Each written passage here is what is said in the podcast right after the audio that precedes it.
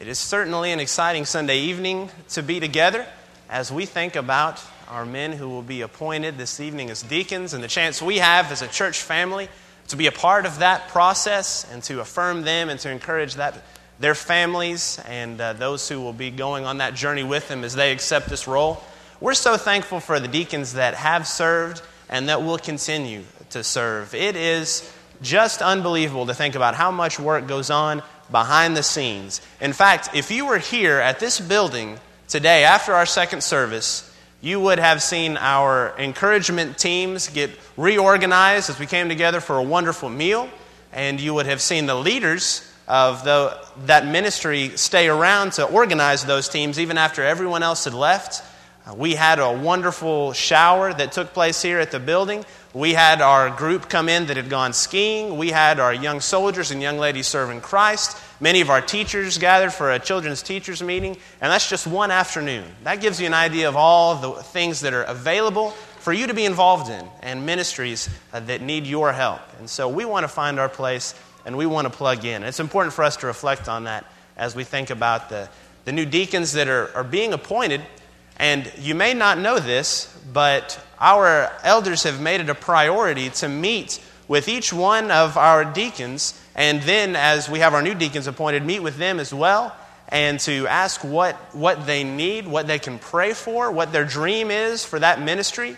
And David and JP have played such a wonderful role in those meetings as well, finding ways that we as a ministry staff can encourage the deacons and serve as that liaison there in a, in a, way that can support them and can help them. And I'm, I'm so thankful for the work that JP is doing and, and David as he has helped him through uh, that work. And of course, uh, that is the reason during the month of January that I've been spending Sunday nights uh, uh speaking to you as David has been at work with JP in those meetings. And I don't know if you realize uh, what a blessing it is to have Phil and David and, and JP with us. Uh, they are a group of guys I enjoy working with every day. They are continually working hard and using uh, their amazing talents to serve God. And that's just one of the ways uh, that we see that happening. It's truly a blessing to be part of this congregation. As we think about all the blessings we've received, I think there's something special about Sunday nights. Don't you? I think there's something special about coming together on Sunday evening. Maybe it's a little more informal. We're here at one service all together. There's just something that's irreplaceable about that. I've been corresponding over the past couple of weeks with some friends that have positions working with the church uh, in various areas of the country. Some are, are largely urban areas where it's difficult uh, after dark to go downtown to the buildings where these congregations are located. Some are in mission areas. And so we were discussing the importance of Sunday evenings, and I just reflected on, on what a blessing it is. One of those friends shared a story with me. He said that uh, a fictional story was set up in which a minister was very frustrated with the way Sunday evening service had been going. He sat down with a friend over coffee, and his friend said, Well, how are things? And he said, I tell you, I'm really discouraged. We have a hard time getting people to come out on Sunday evenings. He said, Really? He said, Yes, in fact, I've been so discouraged that I went ahead and I made a decision. Without contacting anyone else, I just went ahead and, and I announced we were going to stop having Sunday evening services. I've canceled the past five weeks of Sunday evening service. And so the friend was shocked by this, and he said, Well, how has the congregation reacted? And he said, Well, I'd imagine they'll be pretty upset when they find out. And I thought it was interesting as, as uh, he reflects sometimes the difficulty we have in coming together on Sunday evenings. I'm so glad that's not the case here. I don't know about you, but seeing a crowd like this gather together to worship God on Sunday evenings is very encouraging to me. And one of the things we've been able to do on these Sunday evenings uh, that will be so important throughout the year is reflect on our daily Bible readings, our Bible readings we've been doing throughout the year. And you may recall some of these illustrations that have helped us do that. Uh, one is uh, as we think about the book of Genesis, you remember this picture. When you think of Genesis, think of a picture with a big N. And if you say begin quickly enough, it sounds like begin. And the theme of Genesis is beginnings. So much begins in the book of Genesis, and we've learned that as we've studied through that book together. You might also recognize these two palm trees. When we think of that, we think of the book of Psalms. And remember, the theme of Psalms is what these two palm trees are doing prayer and praise. That's the theme of the book of Psalms. We see uh, people at their highest highs in serving God and at their lowest lows.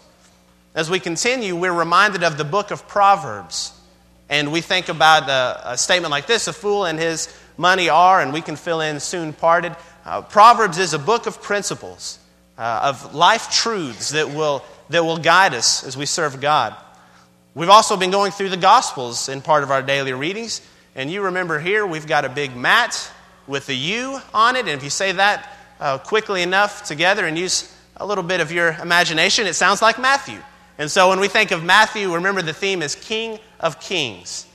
And so, as we've gone through these, I don't know about you, but I, that's why I'm so glad, even as I, have corresponded with these other gentlemen and talked about how difficult it was uh, for them to have, have uh, large groups come together on Sunday nights. I'm glad and thankful for the spirit we have here. I hope we can keep this up all year. And I think we can. You'll remember as we go through our readings, we've just started moving from the book of Genesis to the book of Exodus. And so here's a picture to help us remember the book of Exodus. So you can see Egypt in the background. And you can see a large group of people moving, and it can't get any plainer than this. They're walking through a large exit sign. So when we think of the book of Exodus, the theme of that book is exiting and getting the, the Lord's people out of Egypt. And, and Moses is leading them through, leading them to the promised land. And not only does he, he help lead them out of Egypt, but he also has to lead them out of those old lives. You remember, they start complaining about the food they used to have in Egypt, the life they used to have in Egypt. And so when you think of the book of Exodus, think of an exit. And that's where we will be beginning uh, as, as we continue on through our daily Bible readings. And again, we have extra copies of those in the office, uh, but we are, we are printing the readings every week in the bulletin. So if you just want to take your own Bible and follow along, it's a great way for us to focus. We're going to be looking at one last story from Genesis this evening, in Genesis 32. If you have your Bibles with you, if you would go ahead and turn there. It's interesting when you see a person who is walking with a limp, there's usually a story behind that. It may be that the person was an athlete and that that, that limp is a result of an injury out on the field. And so that limp is a constant reminder of the glory days, of what it was like to play, what it was like to be on the court or be on the field. It could be that a limp might remind someone of an injury sustained in a war. It could be a veteran that remembers a sacrifice that was made, and that limp is that lasting reminder. Usually, there's a story behind a person walking with a limp, and we're going to look at Jacob's story because he has one of those stories behind his walk. And as we think about this, we need to fully appreciate what we're going to begin reading in Genesis 32 by thinking about Jacob's life up until this point. Abraham had a son, Isaac. And then Isaac, that son of promise, marries Rebekah. And Rebekah gives birth to twins, Jacob and Esau. It's funny that we say Jacob's name first, even though Esau was the firstborn. But you remember that, that prophecy that was given that two nations were in her womb and that the older would serve the younger. And so it's in the midst of that prophecy that Jacob and Esau are born. And Esau is born first, but Jacob is grasping onto his heel as they, as they are given birth. And so we see from the very beginning there's a little animosity between the two brothers. And you may remember that even though this prophecy has already been made that the older will serve the younger, Isaac thinks of Esau as his favorite. Isaac has a, a taste for wild game, and Esau loves to hunt. Esau's an outdoorsman. And meanwhile, Jacob is not the outdoorsman that Esau is. He prefers to be more of a homebody, staying around home. And so Rebekah takes him as her favorite. And so there's a sense of favoritism that's going on here. Esau comes in one day and he's famished.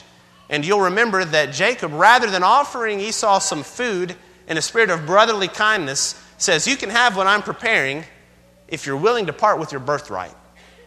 And you may remember that a birthright was very important, especially to a firstborn because the firstborn would receive more of the inheritance than would his other brothers and sisters.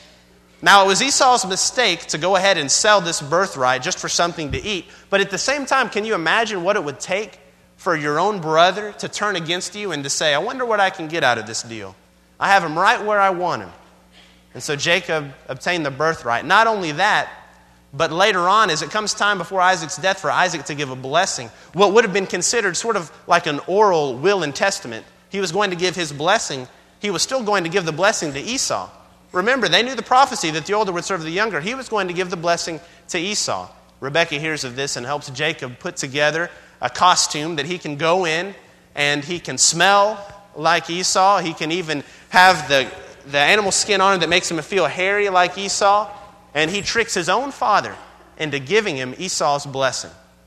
And because of that, because of how angry Esau becomes and his mother's urging, he goes and finds, he, he leaves his family. He goes out to Rebekah's family. Her brother Laban is there. And you remember he falls in love with Rachel. And he works for seven years to obtain Rachel's hand in marriage. And yet you have that, that little twist here in the story where we see that Jacob's not the only deceiver in the family tree, where Laban decides to give him his older daughter, Leah, instead of Rachel. And so, because of that, the next week, Jacob's able to marry Rachel, works another seven years. And then, as he continues to live in that area, uh, Jacob's family grows, he becomes more prosperous, and ultimately, he decides he wants to leave Laban's household. He wants to leave that area. And so, he comes up with a very clever plan. He tells Laban, Why don't we do this? Why don't you give me your wages? all the spotted and the, the speckled sheep. And you can have all the pure white ones. I'll have the ones with, with spots and blemishes. Those will be my wages. Now, that sounded very good because it's obvious to see which sheep belong to whom if you do it that way. The ones that don't have any spots belong to Laban. And so Laban said that would be a great idea. And what the text reveals to us next is that Laban took all the spotted and speckled sheep, gave them to his sons, which were about three days' journey away, so that Jacob wouldn't have anything. And so, again, you have a, a little bit of deceit taking place here. And then Jacob does something that's very interesting. Apparently, in the ancient Near East, they believed in, uh, in these sorts of selective breeding practices. But he takes some poplar and, and almond branches and, and he, he cuts it down to where it's, you have the, uh, the outer portion removed and you just had, had the, the white uh, meat of the branch there. And then he would set it down in the trough where they were feeding. And apparently, he believed that that would cause the sheep to become spotted and speckled. Now, Genesis 31 and verse 7 tells us that God was at work in all of that. But at the time, Jacob thought he was being very deceitful. In fact, he used this kind of selective breeding process to focus only on the strong sheep, only on the flocks that were, that were good, not the ones that were weak or the ones that had any runts. And so his flocks eventually became so great that they were greater than Laban's. And it's with all of that in the background as Jacob has taken his family, he's uprooted them. They're leaving where they had lived for so long, and he's coming back and he's about to face Esau. And you still get that sense that, that Jacob's nervous about this. He must have been fearful.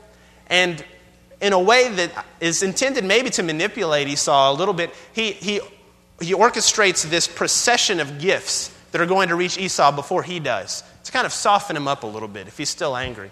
And so it's when everybody else is left that we pick up in verse 4 of Genesis 32. Then Jacob was left alone, and a man wrestled with him until the breaking of day. Now, when he saw that he did not prevail against him, he touched the socket of his hip, Jacob's hip. And the socket of Jacob's hip was out of joint as he wrestled with him. And he said, Let me go, for the day breaks. But he said, I will not let you go unless you bless me. So he said to him, What is your name? He said, Jacob. And he said, Your name shall no longer be called Jacob but Israel. For you have struggled with God and with men and have prevailed. Then Jacob asked, saying, Tell me your name, I pray. And he said, Why is it that you ask about my name? And he blessed him there. And Jacob called the name of the place Peniel, for I have seen God face to face, and my life is preserved. Just as he crossed over Peniel, the sun rose on him, and he limped on his hip. This is a fascinating story, isn't it, in the life of Jacob? I believe we see here really a crossroads in Jacob's life. If you want to create a mental picture, you might think of this land of Penuel located near the Jabbok River. And here's a present day picture to sort of wrap our minds around as we try to locate where this would have taken place geographically. But as you think about Jacob's life, this is really a crossroads for him.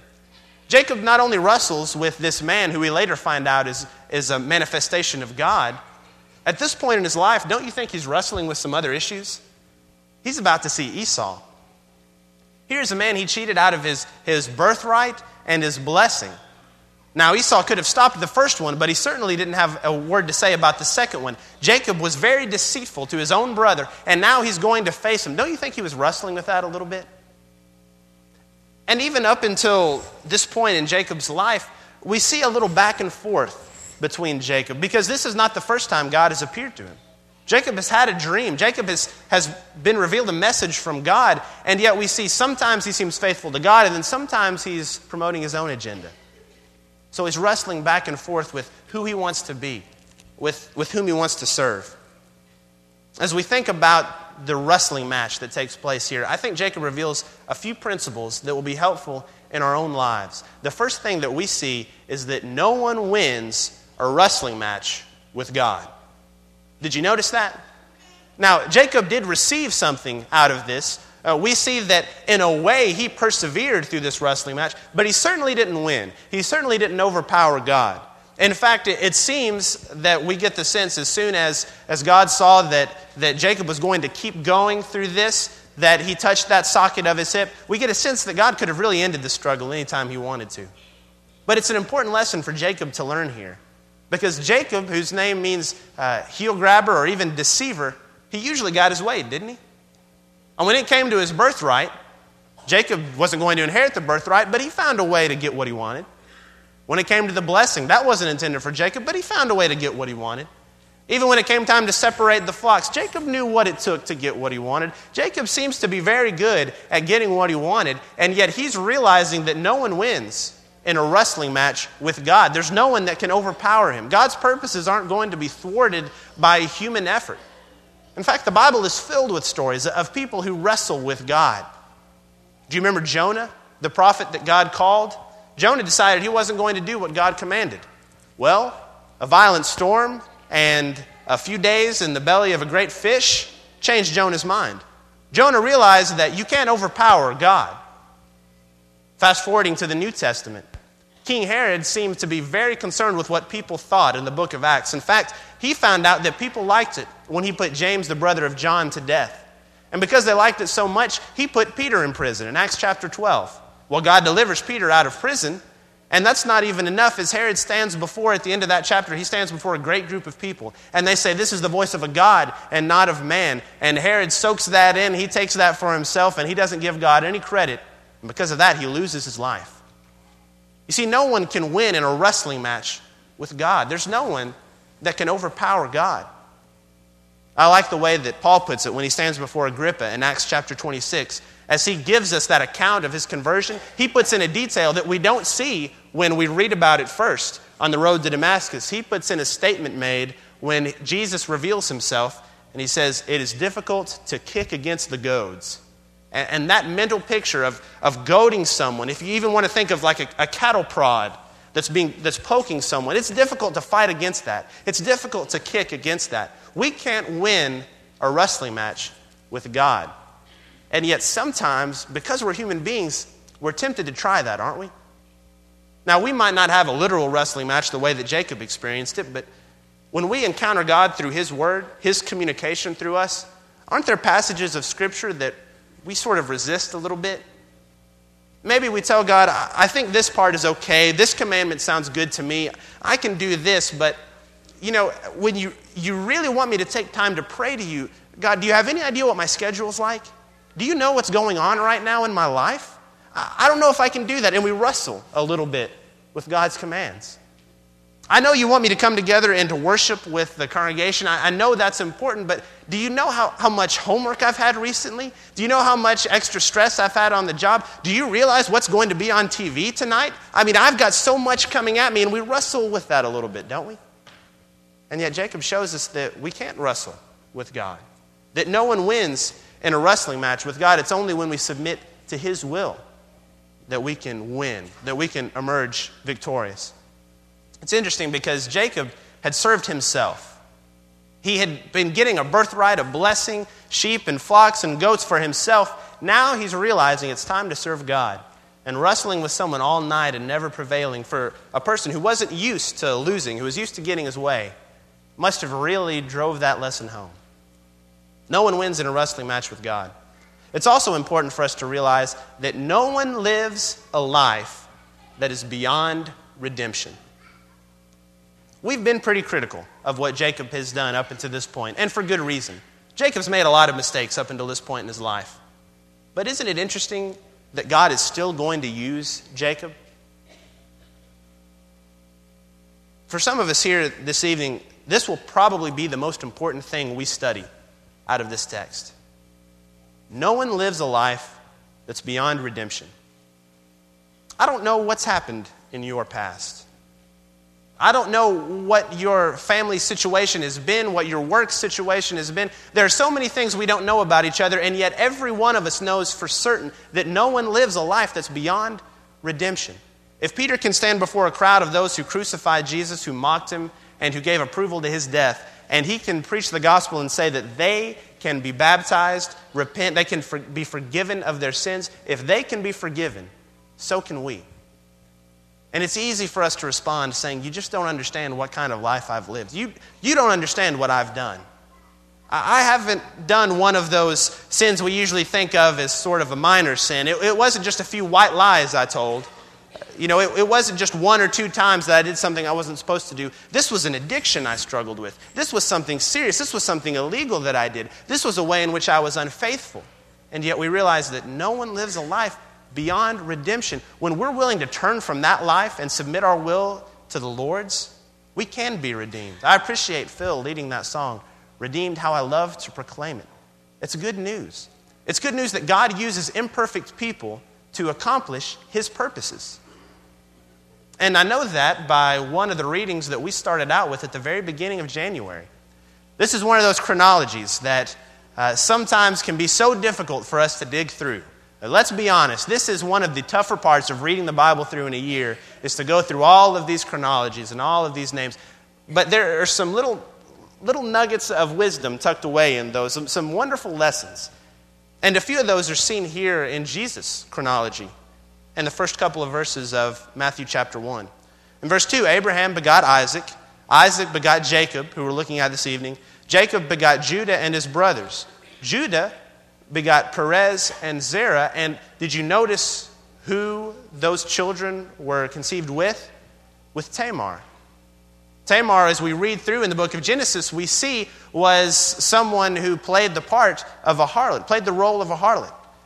And then we go through and we see Perez and, and Hezron and Ram, Ram, Amminadab, Amminadab and, and Nahshon and, and, and Salmon. And then he begot Boaz by Rahab. Do you remember Rahab? She was another harlot that decided to turn her life around and be faithful to God. God preserved her life. And not only that, but she is in the lineage of Jesus Christ.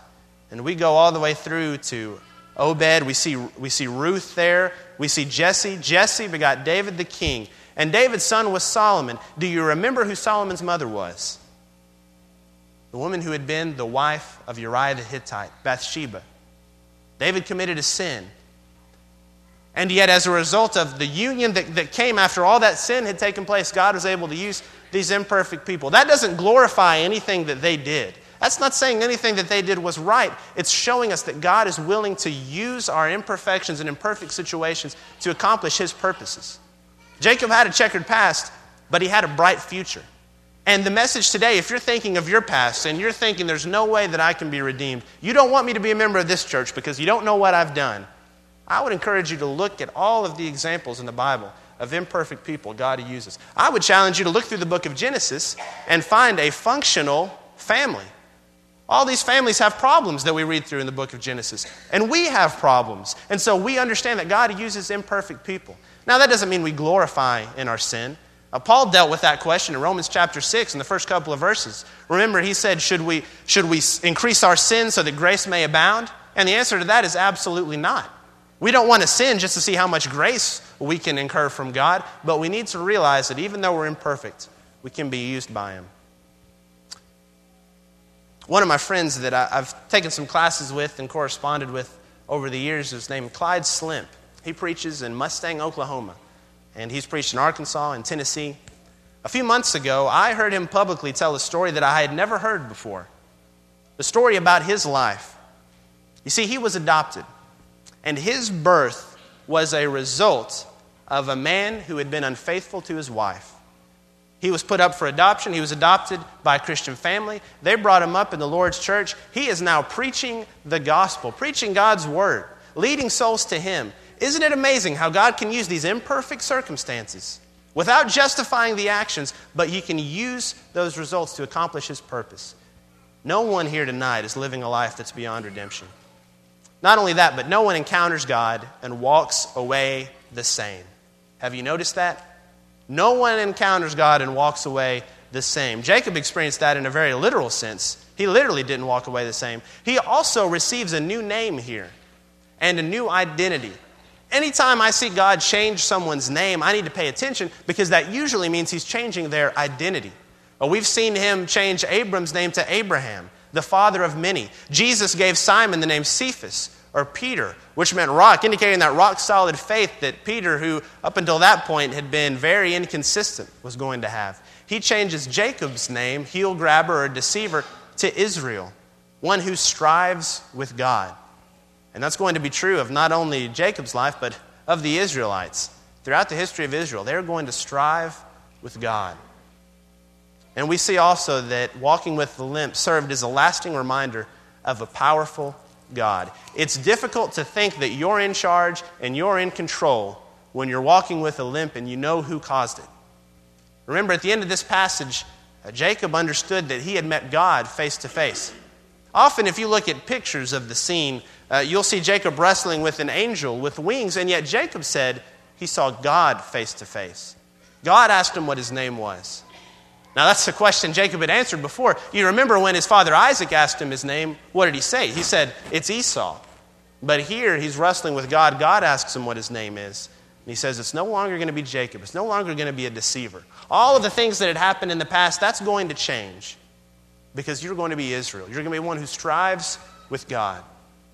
And we really see a change in Jacob's life after this point. In fact, his encounter with Esau doesn't go at all like he thinks it will. When he meets Esau, Esau answers with kindness that Jacob wasn't expecting.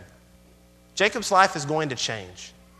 And you can just imagine uh, that, that last verse that talks about him, him limping away. You can imagine with every step he took, he remembered who was in control. See, there's usually a story about someone who walks with a limp. Jacob had a story. In fact, it's a story that we see in verse 32 was told all throughout the years. As we read, For this to this day the sons of Israel do not eat the sinew of the hip which is on the socket of the thigh, because he taught he touched the socket of Jacob's thigh and the sinew of the hip. As they were preparing meals for years and years to come, they were reminded of Jacob. They were reminded that he walked with a limp. This evening, I need to ask myself Am I walking with a limp? Am I walking with an understanding that I'm not the one in control? That if I were to take God on in a wrestling match and wrestle with His commands, that ultimately God's purposes will always prevail? Even if it doesn't look like it this side of eternity, we know that they will. Do I understand the fact that my life is not beyond redemption? That there's nothing that I've done. There is nothing I've done. If I'm not willing to turn from that life, repent of that sin, and seek forgiveness, there's nothing I've done of which I can't be forgiven if I just come to God and if I just do it on His terms? Do I understand that when I encounter God in His Word, that I'm not going to be the same when I leave? That's what's so great about this daily Bible reading that we've been doing. Because every time we come into contact with God's Word, we're going to leave changed. We're going to leave transformed. A gentleman who you may or may not have heard of played football in the 1920s and 30s. Roy Riegels was an All American athlete. In fact, he was captain of the 1930 USC football team. He was a member of the Rose Bowl Hall of Fame, and he went on to own and run a successful chemical company. He even spent time in coaching. It was a great success story. His life was a great success story. But there was one incident that I'm sure he would have liked to forget, but no one else would forget, that took place just a year earlier in 1929, on New Year's Day, when they were playing in, in the Rose Bowl, and as, as they were playing, he was playing defense and he intercepted the ball. Now, on the play where he intercepted the ball, he had pivoted a little bit. And so he took off running. He received the ball, took off running directly in the wrong direction. He went straight for his own end zone. In fact, one of his teammates, who was known for his speed, had to run, catch up with him, and tackle him, tackle his own player at the three yard line before he landed in his own end zone. Well, they tried to punt out of there. They couldn't. The punt was blocked. A safety was scored, which ultimately was the two points that would cost them the game. They lost eight to seven. It was halftime of that game. You can imagine what the crowd was like as he goes into the locker room. They say that Roy just wrapped himself up in a towel and he just couldn't look at anyone, he couldn't talk to anyone.